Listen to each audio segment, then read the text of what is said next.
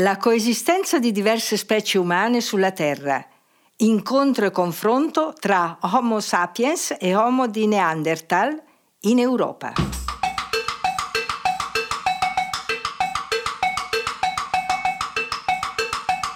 La Darsena di Lugano, nel Parco Ciani, accoglie un folto pubblico, il terzo incontro radiofonico di Radio Petrushka sulla serie La creazione del mondo, l'evoluzione dell'uomo, dai primi passi sulla Terra alla conquista dello spazio. Radio Petrushka, radio culturale Lugano in Svizzera, ascoltata in tutto il mondo, esplora l'universo con innumerevoli podcast incontrando scienziati di fama mondiale. Ascoltali su radiopetrushka.com e scarica l'app gratuita.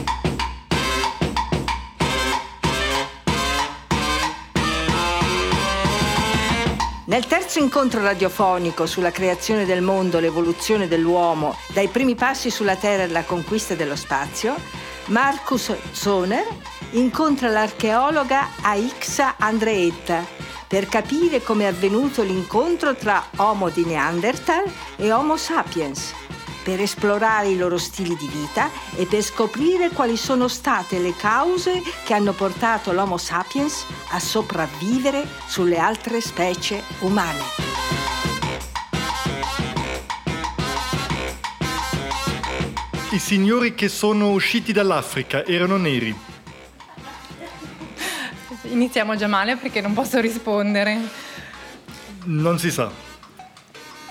Mm, allora, primi, primi. diciamo che tutta la serata sarà così, che ci saranno delle informazioni, ci sono dei tasselli, abbiamo sì. delle informazioni, ma tante sì. cose rimangono indefinite. Quindi perdonatemi se a volte sono approssimativa o non posso appunto essere proprio precisa sulle cose. Non lo sappiamo fondamentalmente. Probabilmente in parte sì. Te lo chiedo perché eh, queste rimodellazioni che vediamo, che sono fatte secondo i crani, secondo i reperti trovati, hanno sempre quel colore nero, marrone scuro. Sì. Sì, perché allora, diciamo, il colore della pelle chiaramente è anche un risultato evolutivo di un adattamento al clima, per quello che tendenzialmente nelle regioni più calde eh, sono le persone anche oggigiorno no? più scure, nelle zone più fredde meno. Quindi è sicuramente anche il risultato di un adattamento al clima e il clima in questo eh, lasso di tempo che è molto lungo è variato anche infinite volte, quindi è difficile anche un po' per questo rispondere, perché poi bisogna capire di quale periodo stiamo parlando, il clima di quel periodo e quindi cercare di capire come poteva apparire l'uomo. L'uomo è uscito dal, dall'Africa in diverse onde.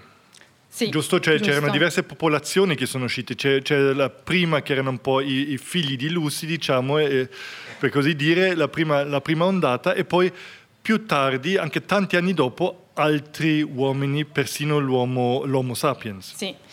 Chiaro, allora i figli di Lucy non proprio perché Lucy comunque è un australopiteco sì. bipede, quindi è per quello che viene un po' identificato come uno dei simboli. Sì. Nel frattempo sappiamo che ci sono altri australopitechi o anche altri ominidi più antichi ancora di Lucy che erano anche bipedi, quindi la bipedia non è più il fattore che determina. Quello che determina, diciamo, proprio la differenza tra Australopiteco e Homo è la capacità di produrre oggetti. Infatti il primo ominide è Homo habilis. E forse qui qualcuno mi dirà anche gli scimpanzé fanno degli oggetti e usano degli strumenti, è vero, però per la definizione di un oggetto ha tre caratteristiche, deve essere standard, riutilizzato e riprodotto. Quindi, se mi permetti questo esempio, gli scimpanzé usano per esempio dei legnetti abbastanza allungati per entrare in cavità dove prelevano poi le formiche, quindi si cibano di queste formiche e usano sempre più o meno lo stesso tipo di legno, quindi è un oggetto standard. Però cosa fanno? Lo buttano, lo insegnano ai figli o Infatti i figli poi imparano a usare questo tipo di utensile per quell'attività lì, però poi lo, lo, gettano. Homo habilis invece quando produce degli oggetti li porta tra virgolette a casa e li riutilizza ed è questo che segna un po' la differenza sostanziale di un altro approccio con uh, la materia, se vogliamo. Allora se io mi compro una bottiglia di Coca-Cola e poi la butto, in fondo sono eh, Australopithecus o... Boh, eh, diciamo che loro si producono da soli gli oggetti, quindi... In più, ah, so, ancora peggio di quello, scimmia ancora precoce. Ok, eh, va bene, allora loro escono eh, dall'Africa, sì. okay? in, in, diverse ondate, guardiamo la prima ondata, allora escono, seguono cibo, seguono acqua, seguono... Ma probabilmente avevano tutte queste cose anche lì dove erano, escono, migrano, migrano. vanno, anche probabilmente perché il clima permette di andare, no? okay. quindi passando soprattutto dal corridoio diciamo medio orientale, quindi Africa del Nord, però vanno anche poi in Africa del Sud, quindi da una parte molto spesso identificata nella zona tra l'Etiopia, la Tanzania, il Kenya, eccetera, eccetera, da quella regione partono, partono. un po' in tutte le direzioni. Anche qui forse figli di Lucy sì e no, in più calcola che ci sono due milioni d'anni di differenza tra di intervallo tra Lucy e i primi Homo Prime erectus che vanno. Sì. figli un po'... E non proprio Nipoti, figli. va bene. ok, allora loro escono dall'Africa. Sì. Dove si dirigono?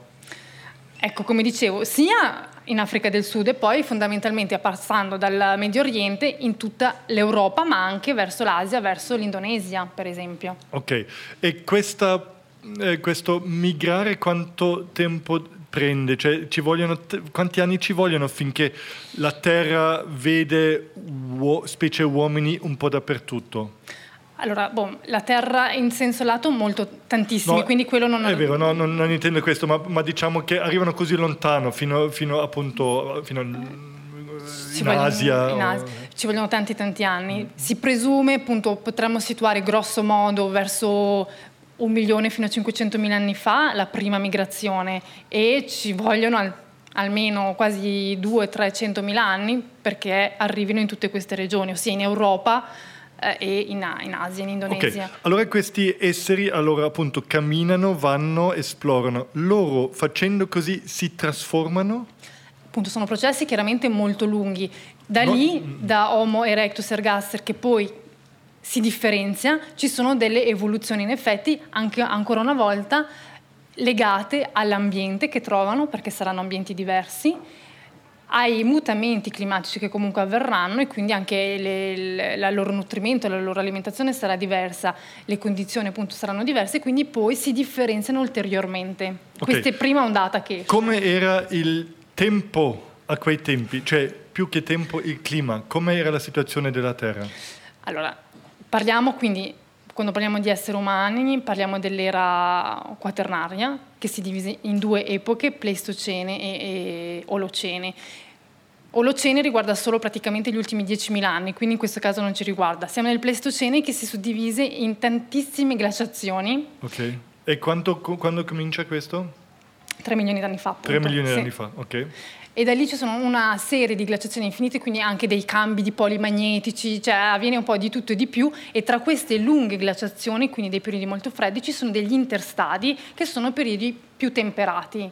Ci sono, dici, tantissime eh, glaciazioni in mezzo, perciò questa migrazione di questi uomini sulla Terra è stata interrotta o intercalata da queste glaciazioni, vedo giusto? Sì, chiaramente le glaciazioni dobbiamo anche immaginarcele che la Terra comunque è sferica, riceve la, l'irradiamento solare che comunque conosciamo, per cui le zone ancora oggi no, più a nord avranno proprio un clima sempre molto più freddo di quelle attorno all'equatore che rimarranno eh, un po' più temperate in ogni caso, anche se il clima è, è più freddo, Cambia. però ci sono comunque delle differenze all'interno dei continenti e quando ci sono queste aperture, proprio dovute ai cambi climatici, favoriscono chiaramente eh, lo spostamento. Quello che appunto mi sto chiedendo, ci sono questi, questi uomini, ominidi, eh, scimmiotti un po' pelosi, appunto, questi, questi, questi esseri, no? che, che, è difficile ancora capirle bene, cioè sappiamo che sono eretti, sappiamo una certa eh, grandezza cranica, ma, ma di capirli cosa pensano, per esempio, vabbè, insomma, è difficile di immedesimarsi, ma mi immagino che questi esseri arrivano e, e arrivano in, in, zone climatiche molto differenti, cioè quelli arrivano là, quelli altri vanno più verso il nord, è più, più freddo, questi altri vanno là. Come, come riescono ad adattarsi? Cioè non hanno vestiti?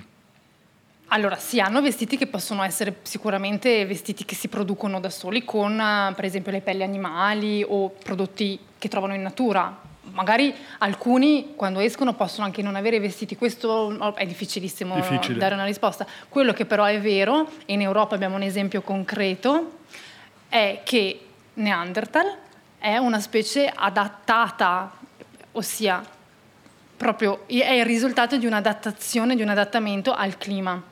Ok, allora Neanderthal però arriva molto tardi, cioè molto, relativamente a queste prime migrazioni Neanderthal è relativamente tardi. Allora, Neanderthal però è figlio di queste migrazioni perché è un derivato di un ramo specifico che si sviluppa soprattutto in Europa, anche nel vicino Oriente, ma per esempio in Africa non c'è. Ok, figlio delle migrazioni. Allora, però, siamo ancora all'inizio delle migrazioni. Sì. Okay, usciamo allora da questa, da questa Africa dove ci dirigiamo in diverse, vanno, si, si, si con, suddividono, dicono ciao ciao ci vediamo, mua, mua, mua, voi andate là, noi andiamo di là. Non così, Se vogliamo. Chiaro, no, non così. Però comunque si, si dividono, so, no, no, si, cominciano a popolare sì. un po' tutta la... Probabilmente non vanno con l'idea andiamo a conquistare, vanno per esplorare, vanno sì. per cercare magari anche, magari mossi, spinti dagli animali. Non dimentichiamoci che ci sono anche gli animali che loro stessi, pensiamo ai mammut, sono un'adattazione, un adattamento del clima. Oggigiorno i mammut in sé sono estinti, ma rimangono gli elefanti che sono loro discendenti diretti e abbiamo le varie tipologie, no? quindi gli, anima- gli, esseri umani, gli, gli, ominidi, seguono probabilmente anche questi fenomeni migratori legati agli animali, perché sono nomadi, cacciano fondamentalmente, raccolgono sicuramente anche le cose che trovano a livello di vegetazione Oppure potremmo anche pensare che a causa di disastri o di cambiamenti troppo bruschi, di innalzamenti di, dei mari possono migrare, ci sono probabilmente vari fattori. Non credo che vadano alla conquista no, no, no, ecco, di, di terre per... No, eh, immagino. Ok, allora eh, appunto si, si suddividono, eh, addio, addio, ci vediamo nella prossima vita e vanno, si, si separano mm-hmm. in un certo senso. Eh, per, per, si, si, vedono questi grafici dei flussi di questi, sì. questi esseri popolano diverse zone della Terra e lì in fondo ognuno si sviluppa per cavoli suoi. Sì, in pratica sì. Calcola che comunque parliamo di fenomeni che durano tanti migliaia d'anni. Sì, sì, non, non, non ogni ecco. individuo, non parlo di individui, ma, ma questi, queste, queste, popolazioni, sì. diciamo, eh, eh, formano diversi, eh, ehm, diverse forme di ominidi di uomini. Sì. Ok, poi a un certo punto arriva un'altra ondata dall'Africa mm-hmm. di altre specie? Diciamo della specie che ha avuto la sua evoluzione sempre da Homo ergaster, ma in Africa, quella che è rimasta, quella specie lì che è rimasta e che si è evoluta localmente, riesce, se vogliamo, una seconda ondata, come giust- dici giustamente. E questa seconda ondata che fissiamo, possiamo dare una datazione sì. più o meno attorno ai 100.000 anni fa, quindi sì. siamo l'altro ieri in sì, pratica, rispetto ai milioni d'anni di cui parlavamo, è quella di Homo sapiens sapiens, ossia di noi.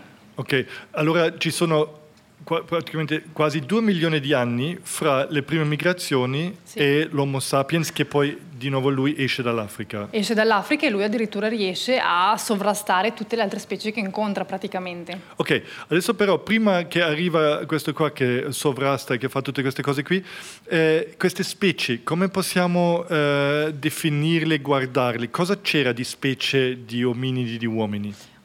Non abbiamo tantissime informazioni ripartite o ben distribuite su tutta la, Terra, sui vari continenti. Conosciamo in parte quello che avviene in Indonesia con questo Homo flores, eh, che è un adattamento anche lui poi controverso perché c'è chi dice che in realtà era magari un, un, uomo più simile a noi ma con una patologia. Comunque è un ominide molto molto piccolo. Perché, perché patologia? Perché ha il cranio appunto molto molto piccolo rispetto a quello che comunque, cioè più piccolo di, di un Homo ergaster, quindi più piccolo del suo predecessore. Normalmente l'evoluzione ti porta, almeno nell'essere umano, ad avere cervelli più grandi. E lui è chiamato Flores perché? Perché è stato trovato su un'isola che si chiama così. Ah, su un'isola. È per quello che probabilmente si pensa che le condizioni anche molto isolate di, di quest'isola, giustamente, abbiano avuto un'influenza uh, sulla sua evoluzione. Purtroppo si conoscono pochi individui, quindi bisognerebbe capire se è veramente una specie diversa o se un individuo, un individuo oppure, che stava male conosciamo anche i pigmei, no? che sono anche molto piccoli, quindi bisogna relativizzare alcune cose, però effettivamente Flores sembra essere una nuova specie e quella la conosciamo ed è situata in Indonesia. In Indonesia. E, ehm, ok, diciamo che non era un individuo ammalato, ma diciamo che è una nuova specie, si potrebbe, sì. diciamolo. Sì. Ehm, questo piccolo uomo di un cranio di, eh, così minuscolo, eh, come può aver vissuto? Che tipo di, di ambiente ha trovato? Cosa... Allora, lui essendo in quest'isola sicuramente avrà avuto un'interazione col territorio vicina a quella che possiamo immaginarci di una società che vive anche di, di, comunque pesca, soprattutto immagino, e di raccolta di, della vegetazione che c'era, che non conosco nei dettagli. Mm-hmm conosciamo meglio le altre specie che si sottosviluppano, cioè che si sviluppano in altri gruppi, che sono quelle europee. Sì. Quelle, anche perché il clima è già più noto o meglio studiato più che altro, lì riusciamo a capire meglio. In ogni caso sono gruppi sempre di allora, nomadi, adesso tu mi dici sì, ma se era sull'isola non era nomade, ecco in effetti, quindi avrà avuto anche dei campi base, ma sicuramente seguiva sia le stagioni sia le risorse naturali e viveva in simbiosi con la natura. Ecco. Forse dopo lui appunto è rimasto isolato lì e quasi per forza si è seduto perché non puoi... Mm, sì. Anche se è da lì, cioè adesso non proprio da Flores, ma comunque l'Indonesia che è fatta di isole, è da lì che si conquista poi l'Australia, quindi comunque questa volontà di andare, di, di scoprire, di muoversi c'è ancora. Ok. Eh, bene, allora c'è questo, questa specie, eh, chiamiamola flora, si chiama anche così tra mm-hmm. l'altro, eh, che altre specie si sono sviluppate? Allora, ben conosciuta in realtà adesso mi viene proprio solo da citare il Neanderthal. Neanderthal. Sì. Okay. La specie principale diciamo che conosciamo sì. Che si sviluppa. E allora racconta eh, se, se puoi un po' su quel Neanderthal, da dove viene, chi è, e così, cosa pensa? Beh, allora è una specie, come dicevo, adattata a un clima molto freddo. Difatti, Neanderthal è robusto, si parla anche di narici particolarmente grandi per permettere di riscaldare l'aria prima che arrivi al cervello. Poi, durante la sua permanenza in Europa, che è andata anche comunque nel vicino Oriente, ci sono delle testimonianze in Israele, in Giordania, eccetera, anche in Siberia eh, lui ha vissuto sicuramente più fasi climatiche, quindi non dobbiamo immaginarcelo solo attorniato da ghiacci, ma in effetti proprio il suo sviluppo testimonia questo adattamento a un clima molto rigido.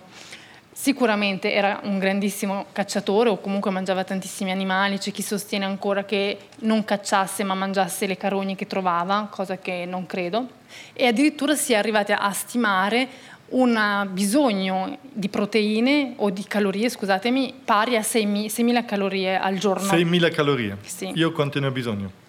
Tu sei grande grande sui 3.000 immagino.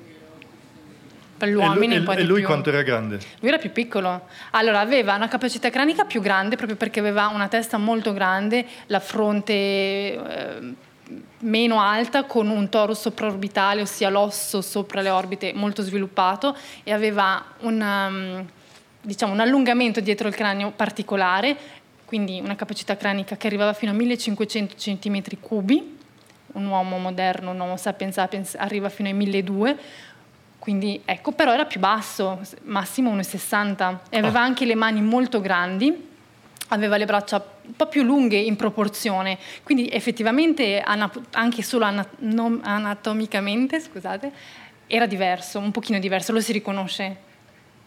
Cioè, tu vedi uno scheletro di Neanderthal e uno di Homo sapiens vedi Neanderthal. Sì, anche la cassa toracica non così cilindrica come l'abbiamo noi e quindi sì, ci sono delle caratteristiche anche proprio a livello di scapula eh, che si possono differenziare, sì.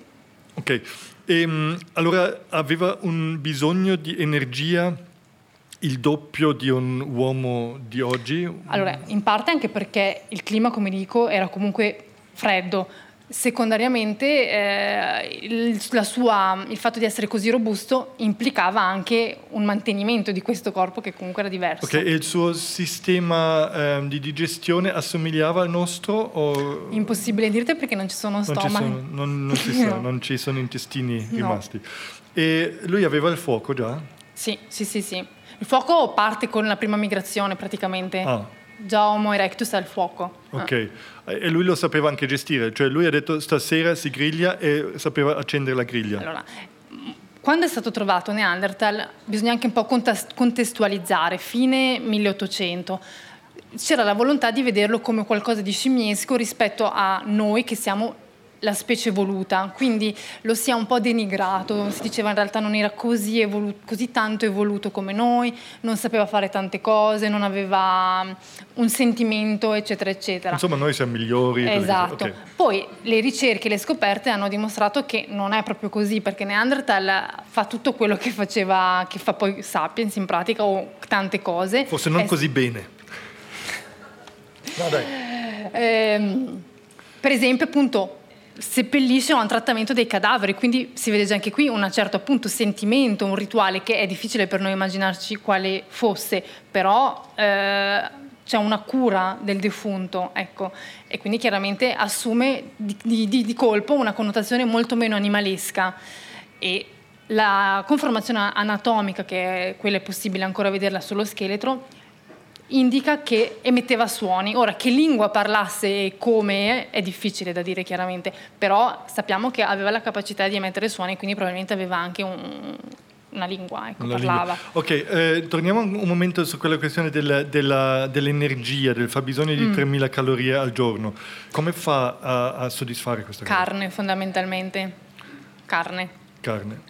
E vuol dire che doveva cacciare continuamente, cacciare, eh, forse persino già conservare, già, si sa se ha già imparato a conservare la carne? Allora, conservarla in parte probabilmente, però dimentichiamoci il sale che arriva ieri in pratica. Mm.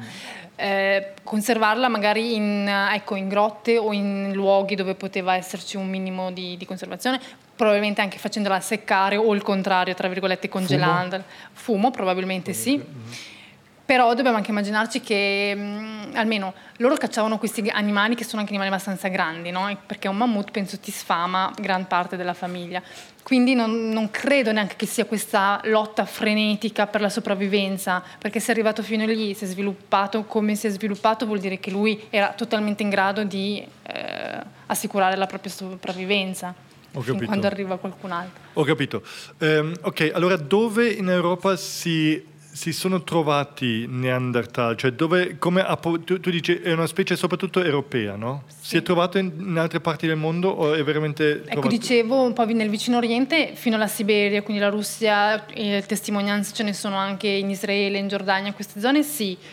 Più in là meno, molto meno, in Africa no e soprattutto in Europa, cioè dalla Francia alla Germania, alla Spagna. Allora è proprio una specie sì. che si è sviluppata us- us- una volta uscita dall'Africa. Sì, si può dire. Si può dire così e poi appunto dobbiamo immaginarci che non erano numerosissimi, ma quello che succede in Europa è che poi con l'arrivo della praticamente una delle ultime glaciazioni rimangono proprio un po' imprigionati dai ghiacci no? in oh. Europa ed è per quello che si adattano così bene ed è per quello che non escono molto, diciamo, comunque non hanno quella diffusione che potrebbe avere poi Sapiens. Ok, e a un certo punto arriva Sapiens dall'Africa, Sapiens è più alto? Sì, sì. Ha un'altra conformazione del viso? Sì. Ce lo possiamo immaginare, vabbè, un po' come noi, come no? noi. Cioè, non molto diverso. Pelle no, un po' più scura, appunto lì non si sa bene come... Beh, per esempio i, le analisi sul DNA di Neanderthal segnalano piuttosto che lui fosse rossiccio, con gli occhi chiari, che ha questi geni recessivi e ecco, quindi totalmente un'altra figura di quello che possiamo invece magari, come dici tu, immaginarci. Immaginarci e poi appunto arriva l'Homo sapiens, eh, ce lo possiamo immaginare come un signore dell'Africa di oggi? Sì, perché sì? no? Sì, sì, sì. Potrebbe essere una struttura di, di questo. E appunto a un certo punto si sono incontrati? Sì, si incontrano. Allora, non subito perché appunto chiaramente anche Sapiens, eh, nonostante sia Sapiens, ha bisogno anche lui il suo tempo per raggiungere le varie zone. Abbiamo testimonianze di questo incontro perché allora, Neanderthal taglia anche lui la pietra, produce degli oggetti e degli utensili in pietra, ma usa una tecnica tutta sua. Sapiens fa anche lui degli oggetti in pietra, ma con un'altra tecnica. A un certo punto, però, verso i 40.000, 35.000 anni fa, vediamo queste influenze, vediamo che Neanderthal prova a fare gli oggetti come fa Sapiens, eccetera, eccetera. Oppure vediamo che si coppiano a livelli di, di, ciondoli, hanno questi oggetti, diciamo, tra virgolette, gioielli che portano con sé, dei denti perforati, lavorati, che Neanderthal non faceva prima di questo contatto. Quindi c'è un contatto.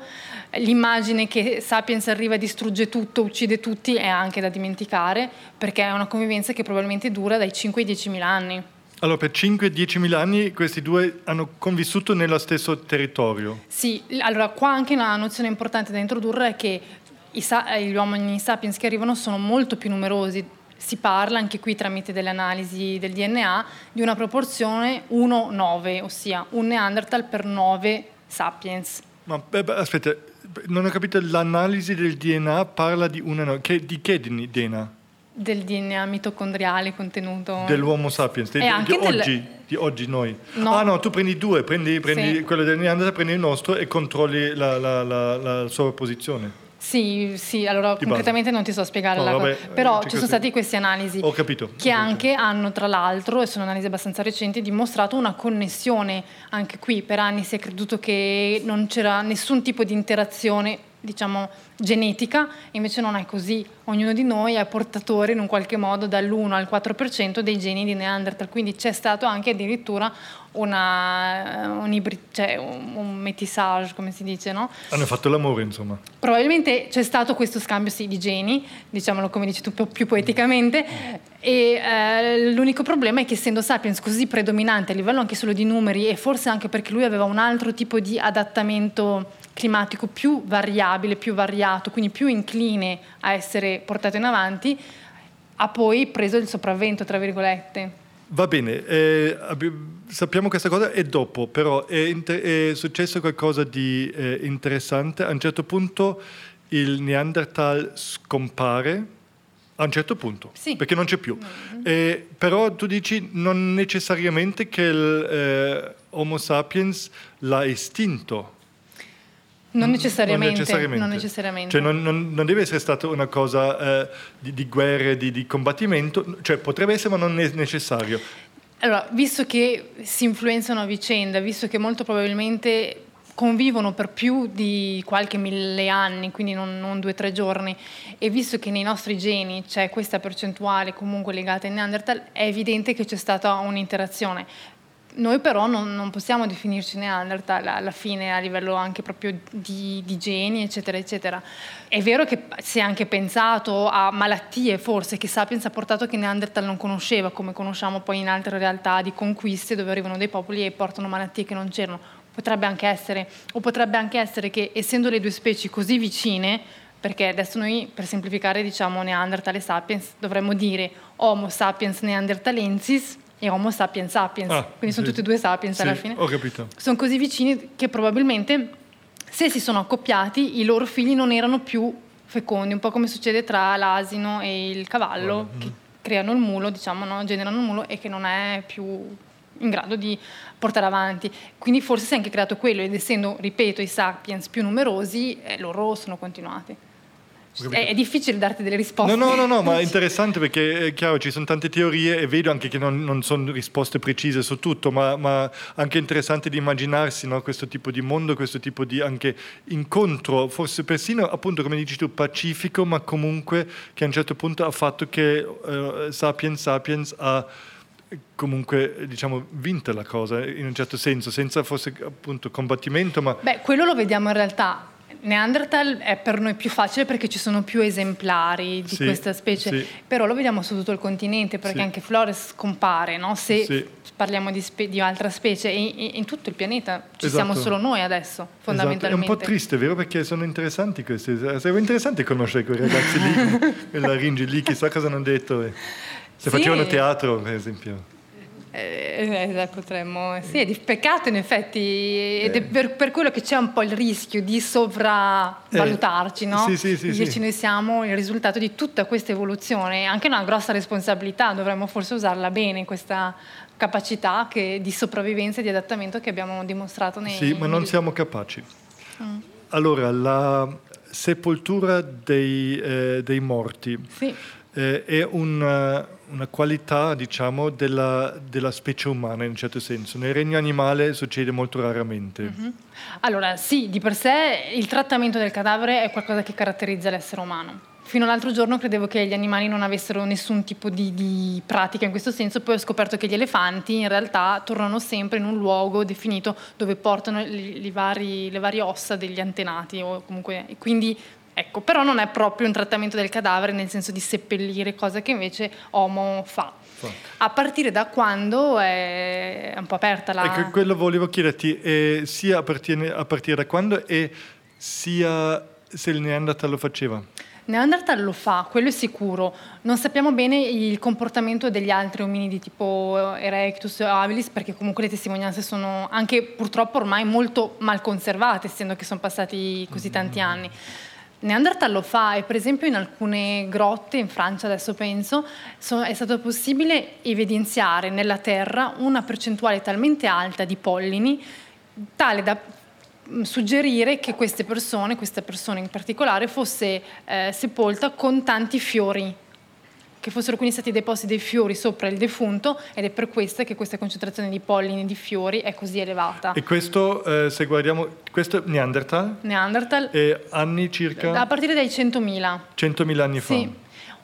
O anche la mm, deposizione di un cranio di mm, di Renna, se non erro, associato anche a una sepoltura, quindi anche qui una specie di offerta che si fa anche... Un, tipo di simbolo di... di sì, di, difficile capire sì, perché sì, per sì, come, ma ecco, vediamo che non c'è solo, se vogliamo, lo sbarazzarsi del cadavere, ma c'è qualcosa che va oltre, difficile da capire. Ok, questo appunto 100.000 anni fa, diciamo, inizia la sepoltura dei morti? Allora, ci sono queste attestazioni. 2013 una nuova scoperta in Sudafrica, l'uomo di Nadeli. Allora, in una grotta ci sono almeno 13 individui di questa anche nuova specie che non si conosceva fino all'altro giorno, difficilissima da datare, potrebbe essere datata a 2 milioni d'anni come 500.000, perché lì non ci sono strati che permettono di datare insomma, il contesto. Una delle ipotesi suggerisce che questo insieme sia un cimitero quindi sarebbe il cimitero più antico conosciuto in assoluto. Di due milioni, cioè questo sarebbe un enorme salto indietro di, sì. di, di, di tempo, di, oh, Poi mancano le informazioni in mezzo, quindi magari ci sono già questi, questi rituali sì, sì, che però non, non, non, possiamo accreditare. In verità la, l'archeologia ha davanti a sé un enorme mosaico e ha a disposizione un sette punti da mettere, mm-hmm. no? e mhm. cerca da questi una, una, ricreazione di un'immagine, me lo posso immaginare così, perché sono molto pochi in verità i reperti, cioè ci sembrano tanti e ci sono sempre di più, ma in verità è molto poco sì. sulla, sul, su, di, per capire veramente uno sviluppo. E... Sì, ci sono appunto questi tasselli, questi frammenti di puzzle che danno delle indicazioni, comunque la direzione è questa che stiamo definendo, queste due ondate di migrazione, il centro, comunque l'Africa eh, le sottospecie, Neanderthal assolutamente adattato all'Europa, e queste cose sono comunque accertate. Chiaro, rimangono degli intervalli ancora mh, che possono dare informazioni diverse e contribuire a capire meglio tutto questo fenomeno. Ok, allora torniamo allora alle migrazioni eh, nei, sui diversi continenti. Che influsso o che ehm, sì, influsso come condiziona il tempo, cioè il clima, e il cibo che si trova, come, come condiziona la crescita e lo sviluppo di questi uomini, uomini di uomini? Influenza molto, il clima sicuramente è un fattore indispensabile, mm, indissociabile dall'evoluzione umana. L'alimentazione, scusate, l'alimentazione anche, Chiaramente è difficile per noi oggi veramente capire quali specie. Con Sapiens è più semplice perché iniziamo anche ad avere dei riferimenti di quali specie eh, vegetali c'erano, sia quelle selvatiche che comunque poi si formano pian piano con il riscaldamento climatico, riscaldamento climatico naturale intendo, Prima è difficile, chiaramente conosciamo in parte la, gli animali che ci sono, sappiamo di questi mammut, per dirne uno che è quello più conosciuto, le renne e tutti questi animali che anche vediamo hanno una migrazione, come dicevo prima, e sono parte integrante dell'alimentazione di, degli, degli, ominidi. Però dico, eh, gli ominidi eh, si sviluppano in maniera diversa se ricevono poca di una certa vitamina mi immagino tu arrivi in una zona della Terra, c'è un tipo di vegetazione, un certo di vitamine, di, di, di, di eh, sostanze, di, acidi, di, certe cose che sono meno che in altri punti della, della Terra. Mm. Ti sì, sviluppa diversamente? No. no. Allora, non è proprio così, nel senso che non possiamo proprio dire che l'alimentazione influenza l'evoluzione umana. Ok.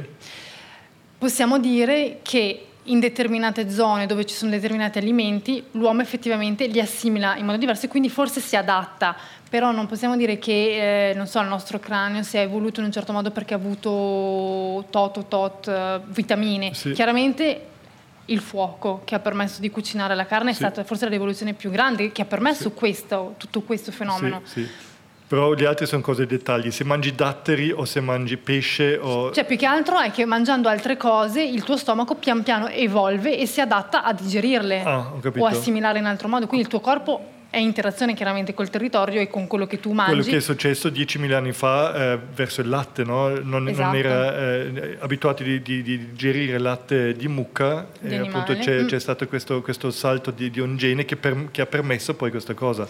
Chiaro, anche qui si parla di fenomeni che durano tanti anni, sì. si passa non so se vogliamo introdurlo adesso, questa nozione da una economia di predazione dove si va a cacciare soprattutto e raccogliere quello che ci si trova, a un'economia di produzione dove si produce, si addomestica non solo la vegetazione ma anche appunto gli animali e quindi si integra anche i loro prodotti, che può essere il latte che prima non, non, non, non si faceva perché di per sé e il fatto che ci allunghiamo, cioè che, che negli ultimi anni eh, si vede questa cosa qui che, che, che, viviamo più a lungo uno, ma secondo anche che ci allunghiamo, cioè io in specialmente.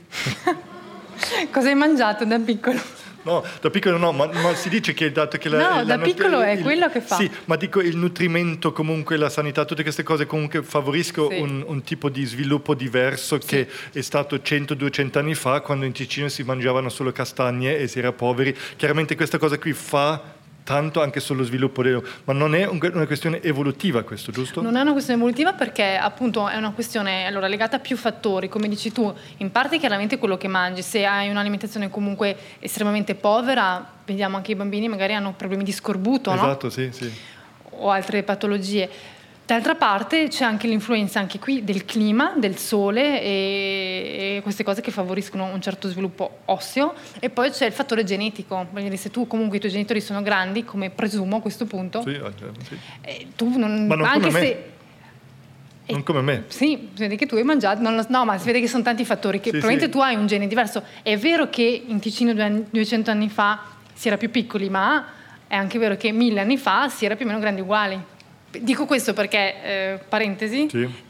ho studiato degli insiemi medievali in Ticino, quindi proprio eh, a partire dallo scheletro, ricostruendo la statura di queste persone e, e arrivo a delle stime, chiaramente sono stime, ma comunque verosimili, per gli uomini media 1,80, per le donne media 1,65, in realtà le donne sono più piccoline. Allora è vero che ci sono, soprattutto nel Medioevo, a partire dal 1500, questa regressione che è anche dovuta a tutta una serie di eh, problemi economici che ci sono, eccetera, eccetera, ma prima, dove non ci sono ancora fonti scritte, dove le informazioni sono ancora molto poche, posso assicurarvi che non si viveva così male, ecco, bisogna un po' togliersi dall'idea questa cosa che solo ora siamo così grandi perché siamo... È chiaro, ci sono, come dico, ripeto, tanti fattori, fattori, però non direi che essere più grandi è segno di un'evoluzione in qualche modo che abbia a che fare con la nostra specie.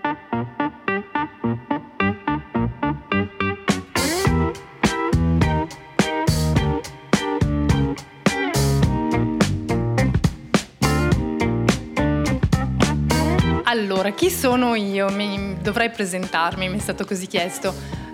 Non sono un esemplare di Homo di Neanderthal, purtroppo. Dico purtroppo perché almeno non dovrei tingermi i capelli di rosso, sarei già a posto. E sono, niente, fondamentalmente una persona abbastanza iperattiva, per quello che parlo così veloce. E interessata di tutto, mi posso appassionare di qualsiasi argomento e ho avuto la fortuna di studiare archeologia, di fare un percorso, una formazione in archeologia che mi ha permesso anche un po' di soddisfare un'altra mia grande esigenza che è quella via- del viaggiare, perché durante gli studi ho potuto partecipare a delle campagne di scavo all'estero e quindi conoscere dei paesi in un altro modo che semplicemente da turista e questo è stato per me un valore aggiunto. Ho comunque deciso in un qualche modo di fare un'esperienza qui, quindi ho scavato anche nelle nostre regioni e mi sono riappassionata anche delle, del passato, della, in particolare della Mesolcina, perché appunto sono grigionese e da lì ho infatti intrapreso un progetto di ricerca di dottorato che, di cui vi accennavo poco prima su delle popolazioni medievali, quindi sempre in relazione con la struttura, lo, lo scheletro umano, ma in popolazioni molto più recenti. Chiaramente è tutta un'altra problematica, c'è la problematica di capire come si è diffuso il cristianesimo, come erano organizzati i cimiteri, è tutto, quindi tutta un'altra cosa. E devo dire che questi temi che trattiamo noi stasera per me sono particolarmente interessanti, ma in Ticino è difficile poter diventare specialisti di uh, Homo di Neanderthal, però ecco anche le problematiche le tematiche legate all'ideologia, allo sviluppo un po' del pensiero, diciamo religioso, ma in senso del capire come si sviluppa anche l'arte, come si sviluppano queste cose, sono per me estremamente interessanti. E trovo particolarmente utile questo tipo di anche serata dove si trasmette le conoscenze perché è uno anche del, dei eh, diciamo, tratti capitali sul, sulla quale baso adesso la mia professione di trasmettere e di divulgare le informazioni diciamo, scientifiche.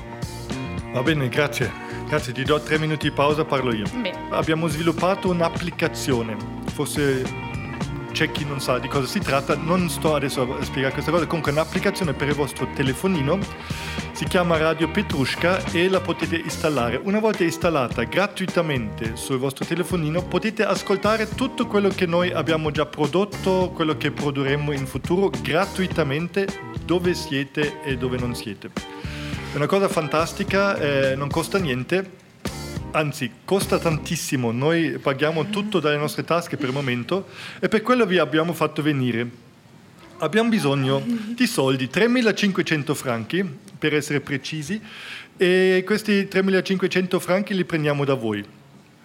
Abbiamo deciso così, insomma. Allora potete dare 20, 30, 50, 500, 1000, 3500 franchi e abbiamo introdotto oggi una nuova opzione. Potete darci tutta la vostra eredità così non vi fa male, perché dar soldi fa male, mentre quella è una firma e non sentite niente. Mm-hmm. Però per il futuro della radio, della cultura in Ticino, in Italia e in Mesolcina, dappertutto è una cosa favolosa. È una cosa che offriamo gratis, vogliamo che la cultura sia gratis, ma diciamo anche chi ha la possibilità di aiutare questi apparecchi qui, tutta questa cosa costa, ci va del tempo, abbiamo collaboratori eh, tecnici del suono, se ci volete aiutare siamo grati, finché non avete firmato non uscite. Con queste parole eh, torniamo a noi due. Siamo rimasti al, al, al nutrimento, no? abbiamo mm-hmm. parlato del nutrimento, del, della, della, questione climatica. Um, allora, questo, questo, uomo, Homo sapiens sapiens, a un certo punto non ha più trovato i suoi amici eh, Neanderthal, a un certo punto è rimasto solo sulla Terra e ha continuato a popolarla, vero? Sì, lui continua a, spostarsi fondamentalmente, sì, a, migrare, a migrare o a conquistare nuovi terreni, anche perché poi Sapiens è facilitato da, dal clima che gli diventa sempre più Mite. amico. Sì. Ah. Ok, allora la, l'ultima morte del, eh, dell'uomo Neanderthal, Sapiens Neanderthal, quando era per, per avere questa cifra circa? Mm. Circa 35.000. Anni fa, 35.000, ma non è tanto? Se, no, se, non se, è tanto e lì forse bisogna introdurre questa nozione della datazione. Penso che tutti hanno già sentito almeno una volta la datazione con il C14 o radiocarbonio. Mm. Che è questa possibilità di datare no? sì. gli elementi organici, possono essere le piante o anche le ossa umane. Il problema di questo metodo è che arriva a un certo punto che si esaurisce perché sì, cosa si analizza? Si analizza il decadimento no? dell'isotopo radioattivo contenuto nel carbonio. E quel carbonio è contenuto nell'osso? Il carbonio è contenuto sia nell'osso che nell'aria e quello che è contenuto nell'aria noi lo assimiliamo e quindi abbiamo quella porzione che, do, che, troviamo anche nell'aria assimilata dentro di noi. Ah, noi... Allora, aspetta, aspetta. Um, questo, no, no, no, va benissimo, solo che è un altro punto che avevo, eh, la, come si fa a capire queste cose. Perfetto, allora, un uomo eh, neandertalensis eh, cammina, cammina, respira, beve, mangia, ass- mangia assimila eh, gli elementi. Gli elementi. Sì. Questi rimangono dentro, sì. rimangono nelle ossa, non tutti, però certi radioattivi o meno restano nei, nei, nelle ossa, nei denti. Sì, si fissano nei tessuti, esatto. Poi c'è sempre un rimodellamento, no? soprattutto nelle ossa, ogni, si parla di ogni dieci anni, c'è comunque un'assimilazione che, che cambia. Esatto, perché le cellule comunque cambiano. Cioè ecco, questo in, al contrario di quello che succede nei denti, che è una struttura fissa, fissa. che si forma nei primi diciamo sette anni di vita e quindi l'informazione contenuta nei denti sarà forse possibilmente diversa da quella contenuta nelle ossa, che ha un continuo scambio comunque durante tutta la vita.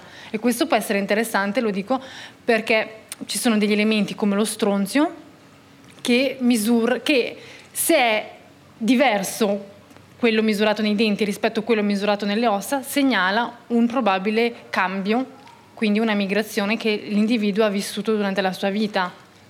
Ok, come, fun- no, no, come funziona? Io vivo Oh, ho vissuto fino ai 20 qualcosa anni a Monaco di Baviera. Ecco, quindi... Ho assimilato un, una certa quantità di stronzio. Soprattutto il rapporto di stronzio che tu assimili in questo caso bevendo tramite l'acqua, che è tipico di una regione geologica okay. definita. Quindi quella regione lì ha un rapporto di questo stronzio che è preciso. Preciso, ok, si sa, Monaco Baviera, stronzio, questa, esatto. questa cifra. Ok, io allora eh, faccio un tipo di migrazione, arrivo in Ticino, da, bevo quest'acqua prelibata esatto. che non ha dentro calcare niente, be- la bevo tutto il tempo, assimilo questo. Esatto. Adesso cosa si fa?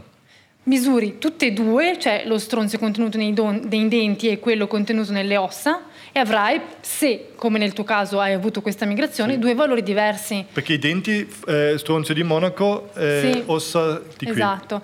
E questo eh, chiaramente può essere interessante in questa chiave. Poi bisogna però capire questo valore da dove dove appartiene e quindi bisogna fare una cartografia di questi valori, che cosa che si sta facendo sempre di più per avere poi dei riferimenti, okay, perché se no hai solo due valori diversi e non sai ancora dire da dove. Prima devi capire Monaco così, Ticino mm-hmm. così, questa cosa qui. Ok, ehm, questo però adesso mi dà la località, da mm-hmm. dove a dove è migrato. Okay? Sì.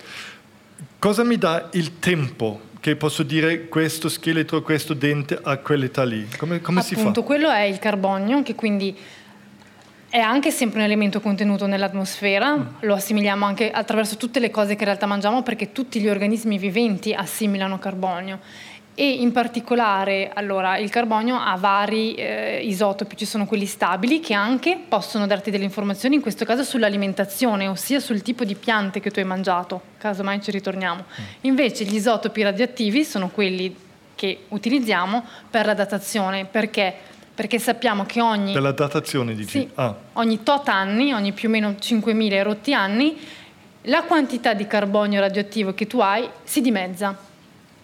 Questa cosa la conosciamo, il decadimento di questo Halb, elemento. Halbwertszeit, mm-hmm. come si dice in italiano? Decadimento di mezza, di mezza vita. Sì, mezza vita, esatto. Okay. ok, allora ogni tot anni eh, la radioattività diminuisce di metà. Di Quindi questo... tu sai quanto era all'inizio, misuri quanto ce n'è e calcoli quanti anni sono passati per quanti arrivare Quanti anni ci volevano per arrivare a questo sì. valore qui? Solo che dopo un po' si esaurisce questo valore e quindi arrivi verso i 40.000 che eh, hai talmente poco elemento di carbonio 14 che fai fatica a dare delle datazioni precise e purtroppo coincide con l'arrivo di Sapiens in Europa. Quindi ci sono diciamo, delle approssimazioni, eh, però lo dico perché quando si parla della fine dei Neanderthal si dice più o meno 35.000 anni fa. Purtroppo si arriva anche con questo limite, allora si, o si introducono altri sistemi, quindi si analizzano altri elementi che però in Europa sono più difficili, per esempio il potassio è contenuto nella lava vulcanica, quindi se non hai lì un vulcano che è eruttato non puoi usarlo, oppure si guarda appunto gli strumenti prodotti dagli uomini che hanno una certa cronologia abbastanza ben definita. Ah, noi oggi sappiamo quel tipo di ascia e di quell'età, sì. sappiamo eh, la spada nasce lì, un po' questo. Sì, non possiamo ancora parlare di spade che vengono molto dopo okay, né di asce, okay, ma chiaro, però chiaro, sono oggetti chiaro. prodotti sì, sì, con un certo di, tipo. fatti di sasso immagino, sì, no? I bifacciali. Bifacciali mm. e lavorati in una certa maniera. Eh, esatto. Eh, Che tra l'altro questo non è da sottovalutare come elemento di datazione, perché un tipico oggetto bifacciale, quindi una pietra intagliata in un certo modo, che ha una forma che si dice di alloro sia allungata, è tipica di una cultura in Europa che si chiama Solutreano, che è quella che probabilmente ha conquistato l'America, perché in America ci, le prime manifestazioni hanno una lama affilata come questa qui dei Solutreani in Europa. Infatti si presume che l'America sia stata conquistata o diciamo abitata dai primi ominidi verso il 15.000 a.C., quindi anche molto molto recenti.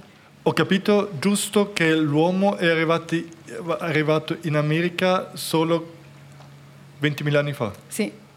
Allora, anche qui nuove scoperte potrebbero rivoluzionare la cosa. Si può arrivare fino a, fino a forse 20.000, ma tanto di più per ora non si arriva, no. Quindi piuttosto 15-20.000, sì probabilmente passando sia dallo stretto di Bering, quindi dalla Siberia, oppure c'è anche chi sostiene che hanno proprio circonnavigato l'oceano passando sulle coste, proprio sfruttando il clima freddo e quindi dei, ghiacci, dei ghiacci abbastanza profondi, no? che arrivano fino a sotto la Groenlandia, eccetera, e quindi costeggiando queste, questi ghiacciai, questi ghiacci. Prima in America allora solo vegetazione, animali, zero uomini. Sì. Per ora sì, sì. eh. No, mi vengono tante battute, ma non... Lasciamo, lasciamoli stare, lasciamoli vivere. Ok, allora zone principali di insediamento, Europa, o diciamo tutto il mondo tranne l'America? Quasi quasi. Sì, quasi quasi sì, perché l'Australia probabilmente viene non tantissimo prima, ma però si arriva a avere delle testimonianze fino a quasi 100.000 o comunque 60.000 quasi certe, quindi anche relativamente recenti, però quella via lì sembra più facile, tra virgolette. Sai che eh, sai, da chi io geneticamente ehm, eh, ehm, provengo? No. Ho fatto una volta, c'era, c'è un, un um, un progetto americano mondiale che si chiama Genome, Human Genome Project, mm-hmm. ne hai sentito parlare? Sì. E, um, tu puoi fare un test, dai un po' di saliva, mm-hmm. un po' di, di, di, di ecco, saliva su una, una, spugnetta, la mandi dentro, la mandi in America e un quattro settimane dopo vengono i risultati, loro controllano eh, il tuo DNA anonimizzato sì. tutto, guardano un po' le migrazioni, vedono un po' da dove sei. Sai da dove io vengo? No aborigeni dell'Australia.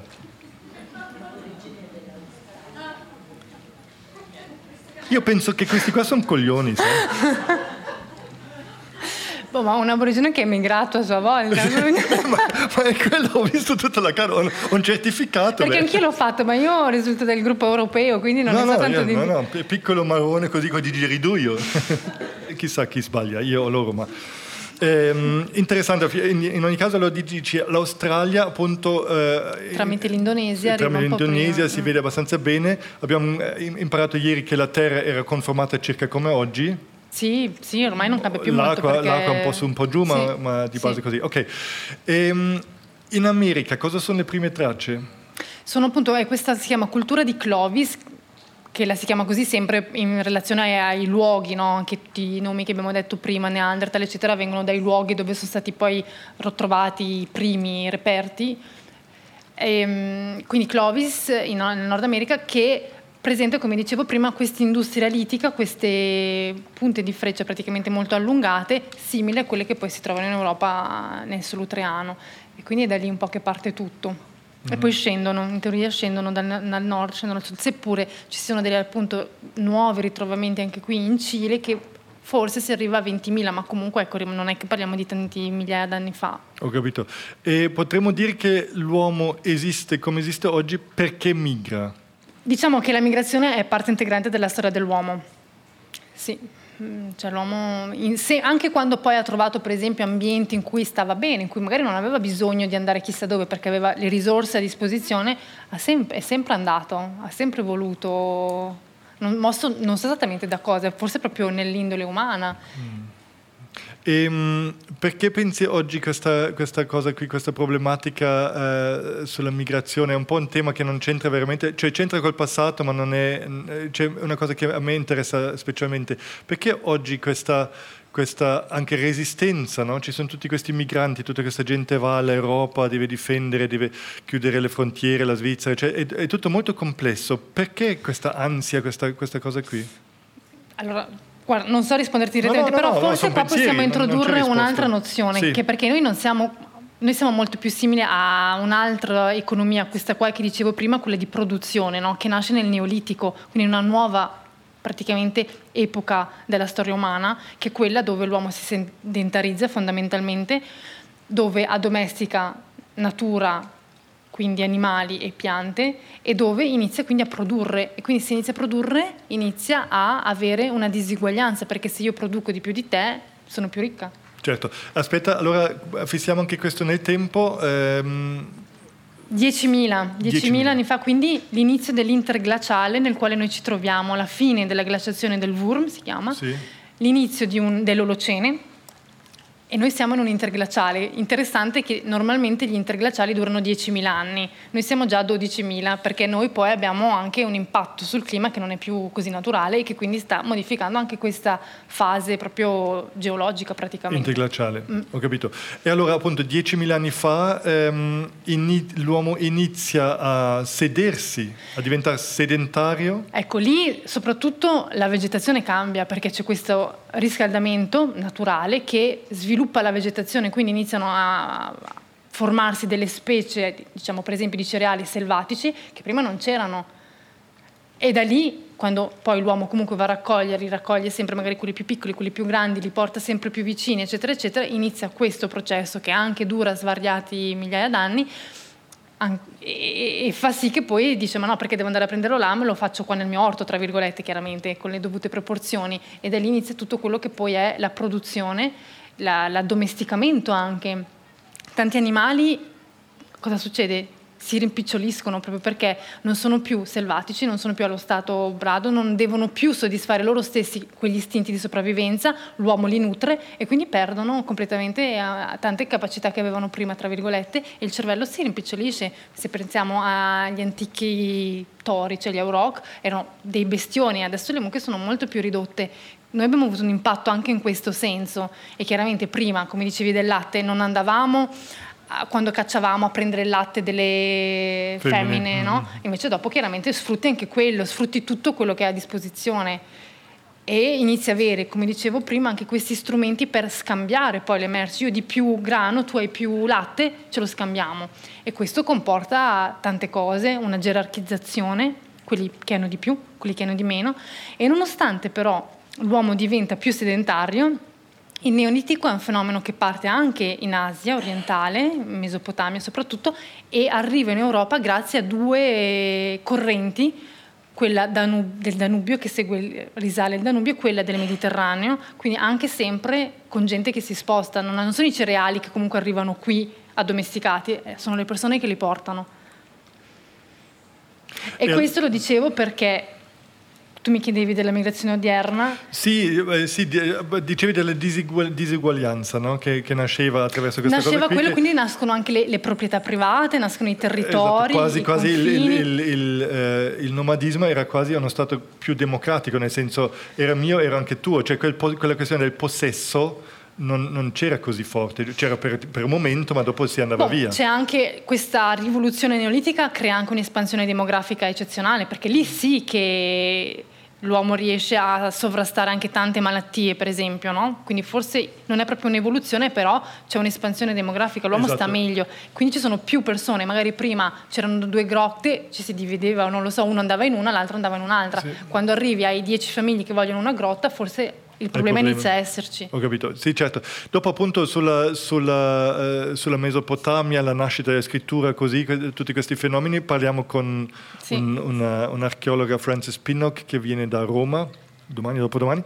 E, ehm, appunto però il fenomeno anche, ancora mi interessa. Allora la sedentarietà, eh, c'è eh, il possesso, c'è la disigu- disuguaglianza come tu dici, c'è...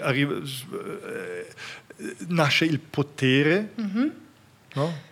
Sì, magari prima c'erano già delle strutture, sì, eccetera, sì, di però... Tribù, di, di, capi di tribù, di sì. queste cose qui, ma dopo a un certo punto eh, nasce questa cosa qui e in fondo da quel momento che la, la, il nomadismo diventa come una minaccia per chi è lì. Allora, il nomadismo cambia il suo ruolo perché anche se sono sedentari continuano a essere parzialmente nomadi e continuano oh. a spostarsi. Okay e si incontrano, incontrano, imparano, si scambiano anche sempre delle informazioni perché poi magari eh, anche solo nella ceramica vediamo come alcune tradizioni fanno delle decorazioni sui loro vasi in un certo modo, a contatto con popolazioni che decorano i vasi in altro modo c'è anche uno scambio. In che modo per esempio? Per esempio mi viene in mente una civiltà, ecco se parliamo della Svizzera, l'Auvergne Cordé, Cordé perché usa una, una, cordicina per decorare i vasi. E di che momento, scusa, in che, momenti, che momento stai parlando nella storia? Neolitico, Neolitico. però siamo a 4000 a.C. più o meno. Sì. A un certo punto incontra un'altra civiltà, i, i campaniformi, che loro fanno una decorazione diversa con delle conchiglie, però poi vedendo come fanno gli altri usano anche loro questa corda ma in senso inverso. Quindi usano, coppiano un po' lo strumento, ma poi comunque l'adattano, no? Ma ci sono questi scambi e sono abbastanza ben definiti perché soprattutto sulle ceramiche o su questi materiali che rimangono conservati possiamo estrapolare varie informazioni. Ho capito. Allora, eh, andando un po' su questa tematica qui che mi interessa ancora moltissimo, in fondo eh, migrazione come forma di comunicazione e di tradizione, cioè di, di, di, di, passaggio di informazione per tantissimi anni, cioè milioni di anni, in fondo la migrazione era l'unica forma di passare dell'informazione. No? Cioè, sì. il telefono non c'era, voglio dire, la radio, il treno, tutte queste cose sono molto recenti, possiamo dire ok, mille anni, includendo eh, viaggi sul cavallo, cioè tutte queste cose qui, però veramente nell'evoluzione umana, se io inventavo la ruota, e non arrivava da qualche parte qualcuno che vedeva questa cosa o io gliela facevo vedere, la ruota moriva lì. Sì. Cioè l'interesse, come dici tu, delle, delle ceramiche, no? devono arrivare da qualche parte per poter vedere questo, per poter avere questo scambio di informazione. Sì, poi ci sono chiaramente delle culture anche che si sviluppano localmente, pensiamo anche solo agli Aztechi o queste civiltà che poi si sviluppano in, America, che continuano a vivere in determinate condizioni ancora in anni in cui per esempio in Europa poi si vive in tutt'altro modo. Mm. Quindi ci sono comunque delle forme proprie sì, di sì, sviluppo culturale, sì, però chiaramente il contatto era la forma di scambio e di interazione, anche di, di progresso più forte. Certo, Certo, senza di quello appunto il fuoco, il controllo del fuoco, a un certo punto era importante che tutta l'umanità aveva il controllo del fuoco, non solo queste sette tribù. Boh, quello eh, fa parte dell'evoluzione secondo me, nel senso che noi siamo frutto di tutto questo, perché sì. ogni cosa che abbiamo imparato ha contribuito a migliorare le nostre condizioni di vita. Sì. Teoricamente ancora oggi dovrebbe essere così, in teoria le mail dovrebbero facilitare la comunicazione rispetto alle lettere o alle tavole di cera dell'epoca romana. Chiaro che poi si arriva, come vediamo, quasi a un un eccesso e questo purtroppo, cioè non vorrei fare una visione troppo catastrofica, ma è un po' un grande rischio perché ci sono state tante altre grandi civiltà nel corso del, dell'evoluzione umana. Pensiamo agli egizi, parliamo, pensiamo ai Maya, pensiamo, no? Che, cosa è successo? Si sono eclissate a un certo punto, ed è un po' quello che in fondo noi viviamo, abbiamo raggiunto un successo talmente elevato in quasi tutti gli ambiti da sconvolgere per esempio il pianeta, quindi il corso naturale di quello che dovrebbe essere il cambiamento climatico e tale da in fondo portarci a ucciderci tra di noi. Perché non c'è più spazio, non lo so, andiamo forse un po' oltre quello che è, però no, chiaramente no, no, arriviamo a un estremo eh, che è forse frutto di questa nostra volontà di sempre migliorarci, sempre andare avanti, scoprire cose nuove, scoprire... Però anche sfruttare tutte le risorse, appunto, ehm, eh, sfruttare tutto il petrolio che c'è, a un certo punto finisce e saranno guai, cioè non solo per il riscaldamento ma anche per la produzione di tutti gli oggetti, c'è dappertutto il petrolio, non è infinito, appunto queste cose qui a un certo punto dovrà andare giù o reinventare in un altro modo altre cose. Forse insomma. persino un'altra forma di immigrazione Abbiamo, l'ultimo nostro appuntamento sarà la migrazione per lo spazio, se questo sarà l'ultimo orizzonte eh, dell'umanità. Va bene, allora grazie infinite a Ixa per grazie questa serata fantastica, grazie a voi che siete venuti.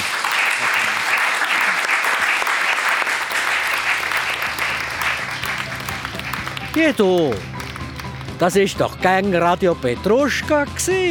La la la,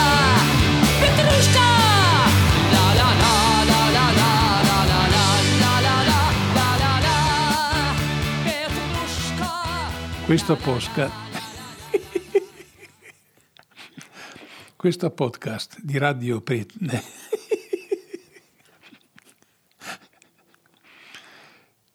Questo podcast di Radio Pietrusca.